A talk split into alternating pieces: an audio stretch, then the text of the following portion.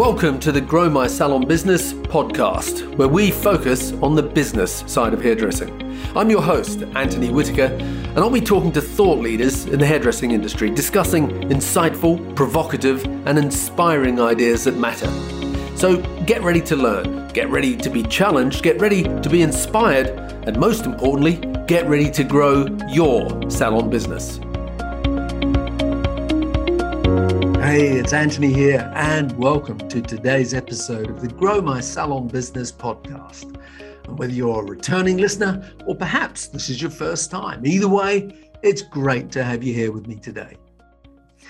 Thank you for all the questions that people have been sending in for possible podcast topics. As you may know, I committed to choose a topic from your input that I feel will appeal to the widest possible audience and focus on that in every fourth episode. And today is one of those episodes. Now, obviously, I can't address every question that's sent in, but don't hesitate to D M or email me with your suggestions. So keep them coming. Now, as I frequently say, ratings and reviews for the podcast are extremely helpful and greatly appreciated. They do matter in the rankings of the show, and they help other people to find this podcast. So I would be really grateful if you left me a review over on the Apple Podcast app. All you need to do is to search Grow My Salon Business on the Apple Podcast app. And to leave a review, scroll to the bottom of the page and click on the Leave a Review button. So with that said, on with today's episode. Today, I want to talk about a topic that a few people have asked me to address on the podcast, and that is the topic of consultations. Now, as many of you know, I've written a book called Super Stylist, and I have an online course also called Super Stylist, where we go into a lot more depth on the importance of consultations. The online course reopens for enrollment in September twenty twenty-two. And this year, uh, we are doing a rebuild or a redesign of the look and feel of the online Super Stylist course. But the book Super Stylist is always available on the grow my salon business dot com website. So I'll put a link to that in today's show notes. So, on with today's episode. Consultations. Where do I start? Well, I know hairdressers that charge fifty dollars for a consultation, and they take at least fifteen minutes and sometimes as much as thirty minutes to do an in-depth, thorough consultation. And I know others who at best will say something like, "So what are we doing today?" to a client that's already fully gowned up with dripping wet hair a split second before they start cutting. When it comes to consultations, most hairdressers have a question that they ask a client. And that question, I always find it either opens up possibilities and opportunities, or it shuts opportunities down. But the consultation is where it all starts. There are always going to be a lot of variables and consultations. And that's what I mean when I say that I think we need to treat every client as an individual. First variable, I suppose, is, is it a new client or is it a regular client? If they're a regular client, how well do you know them? Are they booked in for a single service, or are they already booked in for multiple services? Are they happy with what they currently have, or are they wanting a big change? As I said, the consultation should set everything else up and really determine what else is going to happen during the client visit. But the problem is that often the hairstylist has already put themselves at a disadvantage before they even start what they would regard as the consultation. So we need to drill down into what the key moments are before and during the consultation and understand, how do we make those moments count? So what do I mean by that? Well, it's often said that we form opinions about people in the first ten seconds of meeting them. So what we say, how we say it, and the image that we project all have an immediate effect. In a salon situation, it's in the first ten seconds where you form impressions about the client and they form impressions about you. And so the first ten seconds of the consultation is key to what happens afterwards. So think carefully about what you say, how you say it, and the image that you project, because it's in that instant that trust and empathy is being built or eroded away. In many cases, that first impression starts before the client has even seen you. And if you keep them waiting, it's unlikely that the first impression will be favorable. Now, I understand it's inevitable that sometimes it's going to be out of your control that you will be running late. But when that's the case, don't forget to apologize. And if there is going to be a delay, don't just leave them sitting there. Tell them that you're running a little bit late, apologize, and offer any available alternatives if it's appropriate. And then there'll be other times where it won't be you that are running late. It's the client that's arrived late. The fact that they're running late probably means that they're already stressed before they walk through the door. So don't aggravate the situation by showing your displeasure at their lateness. Handle it professionally and do what you can, depending on how late they are, to make it work or to find a solution so that it does. So that then leads us on to another first impression, and that is personal appearance. You see, if I'm the client about to entrust my self-image to you, the stylist, ask yourself, do you look like someone that should be giving others advice about their appearance? Now, there are many versions of style, and it would be very boring if we all looked the same. But do you look like someone who has pride about the way they put themselves together? Do you look like someone who understands image and can help others make the most of themselves? Because if the answer is no, then before you've even opened your mouth, you're at a disadvantage. Next, we have that magical thing that happens when you smile. You see, we are in a profession where we very quickly have permission to touch people.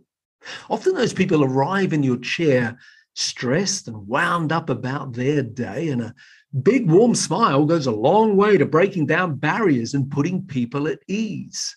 Now, I understand that your day may make you feel like anything but smiling, but you have to learn to fake it till you make it, because smiling is not only good for the client, but it's good for you too. Hand in hand with smiling is good manners, the simple ability to be courteous and polite. You see, good manners don't cost anything, but being courteous and polite to everyone around you makes you someone that others want to be around. Simple things like please and thank you, they're not hard to say, but it's all these little things that are building a relationship with the person in your chair. One of the first things, if not the first thing that you do in any relationship, is you introduce yourself, and perhaps you shake hands if it's appropriate. Now, obviously, in this post-COVID world, that may be something that's no longer appropriate. But I have a fairly simple rule, and that is, if you're going to touch me, I at very least want to know your name. So if it's a new client in your chair, don't assume that they know your name. They may, but they may not. So a simple, hi, I'm Anthony, it's nice to meet you, goes a long way. As I said, if it's a new client and you feel it's appropriate, then shake hands if that feels comfortable for you and for them. And this is a great example of how you can't really say this is how you do consultations every time, because there are some cultures, there are some countries, there are some religions where it may or may not be appropriate. Some women feel it's too formal to shake another woman's hand. And again, as I said in this post-COVID world, you know, where personal and professional hygiene standards may make shaking hands a thing of the past for some people. So it's important that you're adaptable, that you're sensitive, that you're considerate, and that you anticipate what is appropriate for every individual, literally in the spur of the moment. But using the client's name is definitely the first step in building a relationship. I've even heard it said that when people tell you their name, it's the most precious sound in the world to them. So listen to it. If it's an unusual name, compliment them on it. Perhaps ask them where it's from. If it's a name that's difficult to pronounce, then get them to repeat it and ask them if you're pronouncing it properly. And then use their name. And that's the fastest way to connect and build trust and rapport with someone. So, for example, you might say, "So, Anthony, tell me, how did you first hear about the salon?" Or you might say, "Come down this way, Anthony, we'll get you shampooed." Or, "Anthony, I'm going to use the tea tree shampoo and conditioner on your hair today. It's the perfect shampoo for your hair and scalp." Now, don't overdo it, but by using my name, it will help you remember it. And remember, using their name is the first step in building trust and rapport and establishing a relationship. And that brings us on to your body language. In a salon situation, the client is typically seated while the stylist is standing. Now, that in itself puts the stylist in a dominant position, which at times can be appropriate. But if, for example, you're dealing with a nervous or unhappy client, that is in the very time that you should get down to their level and pull up a chair or a stool and sit down beside them. Just that simple act of being on the same level, eye to eye, will change the dynamic for the better. Likewise, eye contact is absolutely essential. If someone is talking to you and you're not making eye contact with them, it comes across that you're bored and not listening. Mirrors in hairdressing salons are inevitable and un, well, I won't say they're unnecessary, they're, they're, they're necessary, but as hairdressers, there are times when you should make sure that you're talking to the client face to face and not through the mirror. And likewise, if you're talking to someone or they're talking to you and you're crossing your arms, it can come across as you being defensive. So think about your expressions. Think about how you stand. Think about your posture. Think about how you move, not just from the perspective of your health and well-being, but how everything you do with your body projects what are sometimes subliminal messages that we all pick up on. So after the initial introductions and small talk are over, most hairdressers have what I refer to as a question, the question. And I always think that that question is often the make or break point. You see, most of them will say something like, "So how would you like your hair done?" Or, "How can I help you today?" Or, "Maybe just to tidy up today, is it?" Or maybe it's, "So what are we going to do with your hair today?" Or, "Same as usual." You see, most hairdressers eventually find themselves using a phrase or a question that's become a script and a part of who they are. However, some scripts are lazy, they're not well thought through, and as a result, they close off all options and possibilities before you've even started. Whereas other consultation scripts or questions are sort of open-ended questions that relax the client. They feel natural and they give the stylist insight into possible options and present the opportunity to inspire the client into a whole range of possibilities. The words you use and the questions that you ask are really important. Now, I'm not going to suggest to you that there is one phrase or one question that is a perfect consultation. Again, it would make for a very boring world if we all spoke the same. And I'm definitely not going to suggest that if I was your client, that you sit down next to me with a standard checklist of questions that you're going to ask me. Now, I know that some people do that, but my take on that is that it's a haircut that I want. And if you don't have the personality, the charm, and the confidence to look me in the eye and to engage with me and to ask relevant questions, then as the client, then I'd sort of question your ability. So what should you say? Well, let's start by remembering the phrase, be who you are, just better. So after you've exchanged the pleasantries and introduced yourself in whatever way you think is appropriate, there comes a point where you'll ask that initial hair-related consultation question. Now, this is where clients will essentially fall into one of two categories. Either they'll be new client or returning client, and they each require a different approach. Let's talk about the new client consultation first. New clients are probably a little nervous and out of their comfort zone. The fact that they are new clients often means that they were unhappy with their last haircut or color. So putting them at ease and making them feel comfortable and relaxed is really important because they're now in your space, your environment. So once you start asking about their hair, asking the right questions and really listening to the answers means that they're far more likely to be relaxed and to open up. So what are the right questions to ask? Well, we'll talk about scripts and specific questions in a minute, but as a generalization, the right questions to ask are simply open-ended questions, meaning questions that the client can't answer with just a yes or a no. Questions that are open-ended create conversation, and conversation creates opportunity, whereas closed questions go nowhere. So let's have a look at what some relevant questions might be. For example, what have you got in mind today? Or perhaps, what are we going to do today?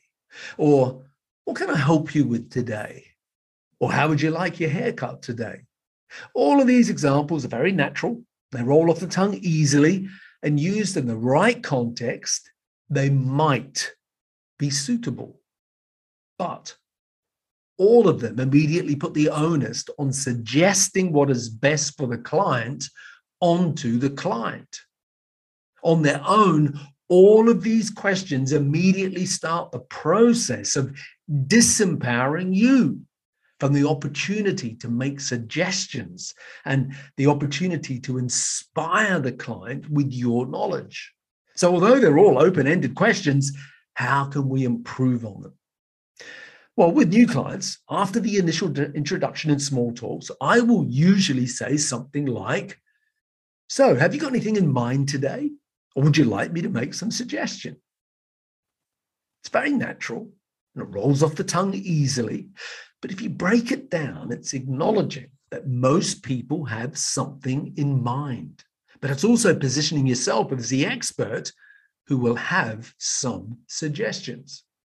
Now, I'm not saying that everyone should use that sentence, but it's certainly been a good opener and very useful for me. You see, I believe that ninety percent of clients have something in mind when they walk through the door. So it's important to acknowledge that and to ask them. But I also think that a lot of them, in fact, most of them, have this what if fantasy or scenario. So when I say, have you got anything in mind today? I'm acknowledging that I'm listening. But before they have time to answer, I say, oh, would you like me to make some suggestions? You see, in my experience, a percentage of clients would say, well, what would you suggest? And that's my moment to shine, or your moment to shine. It's your moment to impress them with your understanding of hair, your moment to ask all the right questions, your moment to show that you understand their needs, and your moment to find out about their likes and dislikes and past experiences that they've had. what worked and what didn't work. And finally, to make your suggestions of what you think will suit them. Now, even though you may have made some great suggestions for their hair, at that point, they may still turn around and say they just want half an inch off the bottom. But at the very least, you planted some ideas for them to consider. I don't believe that there is a right flow or list of questions. Sometimes a consultation might only take a minute or two. Other times it might take fifteen minutes. Often the benefit of it, having experience in this industry, enables you to zone in on exactly what a client wants. Other times it takes time, but either way, it's time well spent. But the more confident and experienced you are, you'll usually find that you're able to pretty quickly find that one question leads into the next question until you're both clear about what the desired outcome will be. Other questions that might be useful for you in a consultation are things like, how much time do you like to spend on your hair? Or how did you dry it last time it was shampooed? Or what styling products do you usually use? Or how do you feel about your hair at the moment? What's that styling product you've got on your hair at the moment? Or even, if you could wave a magic wand and have anything, how would you like your hair to be? Or how do you feel about the color of your hair? What's your biggest frustration with your hair? What have you had in the past that you didn't like? I'm sure you get the idea. There are many, many questions, and depending on the situation, they may all be relevant in some instances. And coming from a charming, caring, educated hairdresser who has the interest and the communication skills and the confidence to be able to ask the appropriate questions, they are all relevant at different times to that person that has sat in your chair. But remember, when you ask people questions, they will give you answers. So listen, really listen to what they are trying to get across to you. Because listening is a skill, and being effective at consultations requires as much listening as it does talking. Ultimately, your role in the consultation is to listen, but also to offer suggestions, alternatives, and to inspire the client with what they could have. If they choose to have exactly the same thing every time, that's okay. But at the very least, they know that should they want to change, that you're the person with the ideas. During consultations, I always think it's important that you have a can-do attitude, as long as you balance that with reality. What I mean by that is that there'll be times that for any number of reasons that what the client wants may be unrealistic on their hair. But your role is not just to say, that's never going to work on your hair. Your job is to offer alternatives as to how it might work or how it can be adapted to suit their hair and the person in front of you. I love it when clients bring in pictures, whether it's on their Pinterest board or Instagram or on a page out of a magazine, as it immediately cuts through all the noise and gives you a clear reference as to what they want. The only problem with pictures is that clients don't necessarily appreciate how the same haircut can look quite different on five different heads due to the different textures and hair density. Having said that, it's not the client's job to know. It's your job to know. And it's your job to be able to educate the client as to what it will look like and to be able to adapt the cut and the color accordingly. I always think that these days there's no excuse for every hairdresser to not compile a list of references that can easily be shared with clients on an iPad or your phone or some other device. So whether it's your personal digital lookbook or a series of scrapbooks on Pinterest or your Instagram gallery, those sort of images can become a great reference tool for both you and the client. But it's important to remember that the potential for those digital connections all start during the consultation. Once you've then both agreed on what you're going to do, it's a good idea often to, to, to recap exactly what the steps are that you need to take, and where appropriate to then talk about what the cost would be for the services and, and what any ongoing maintenance might be involved. But I also think it's important that you avoid using technical jargon, because even within the hairdressing industry, terminology means different things to different people.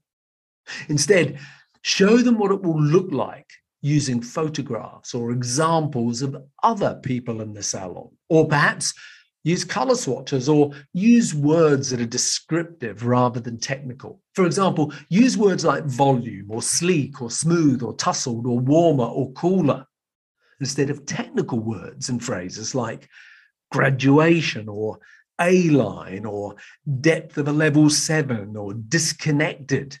These words might mean something to you and I, but they're a foreign language to most clients.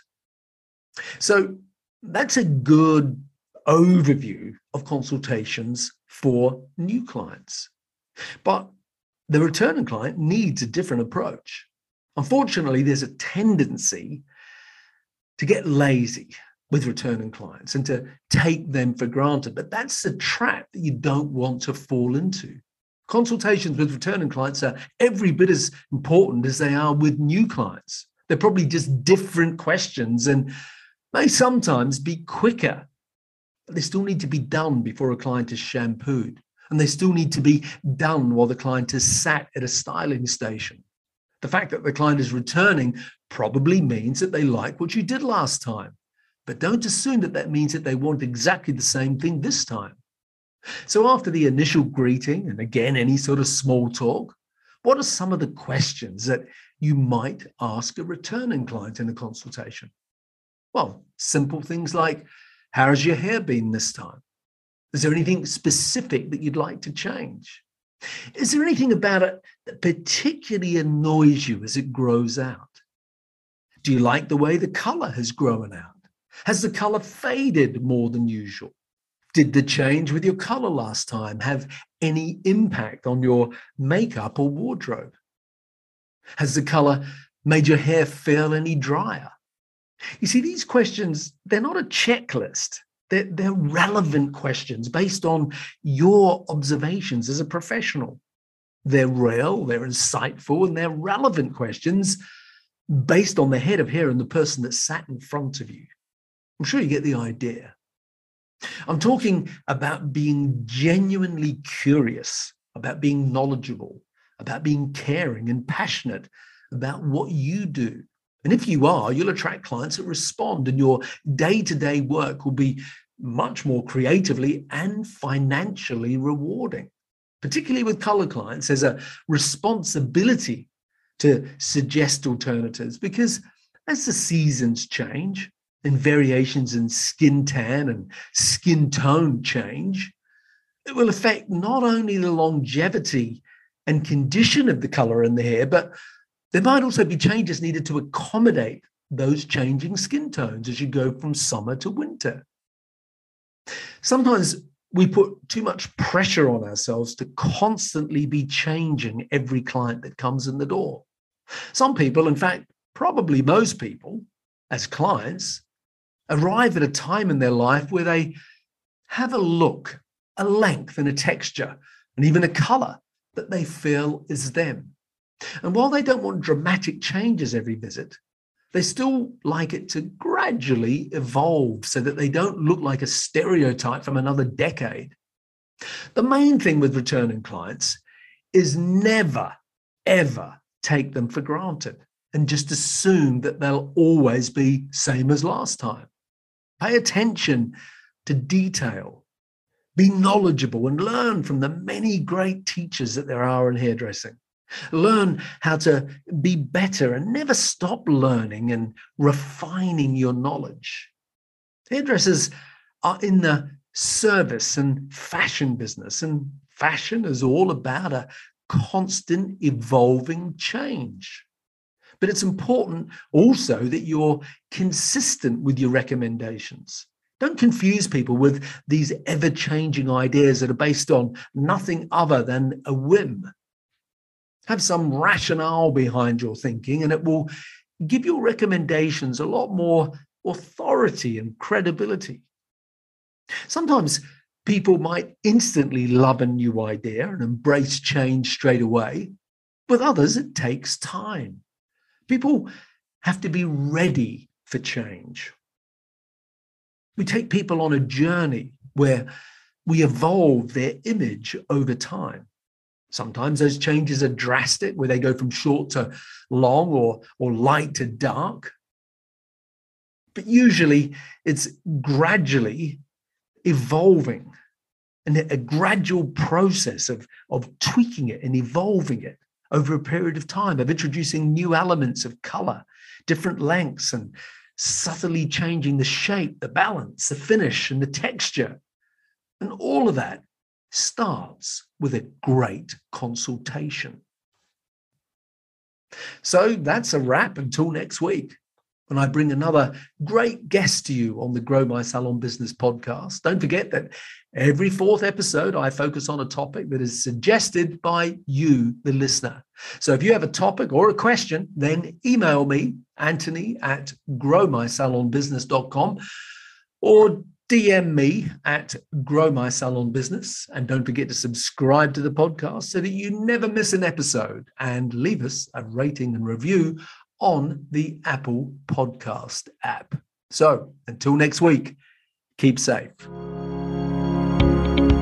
Thank you for listening to today's podcast. If you'd like to connect with us, you'll find us at grow my salon business dot com or on Facebook and Instagram at grow my salon business. And if you enjoyed tuning into our podcast, make sure that you subscribe, like, and share it with your friends. Until next time, this is Anthony Whitaker wishing you continued success.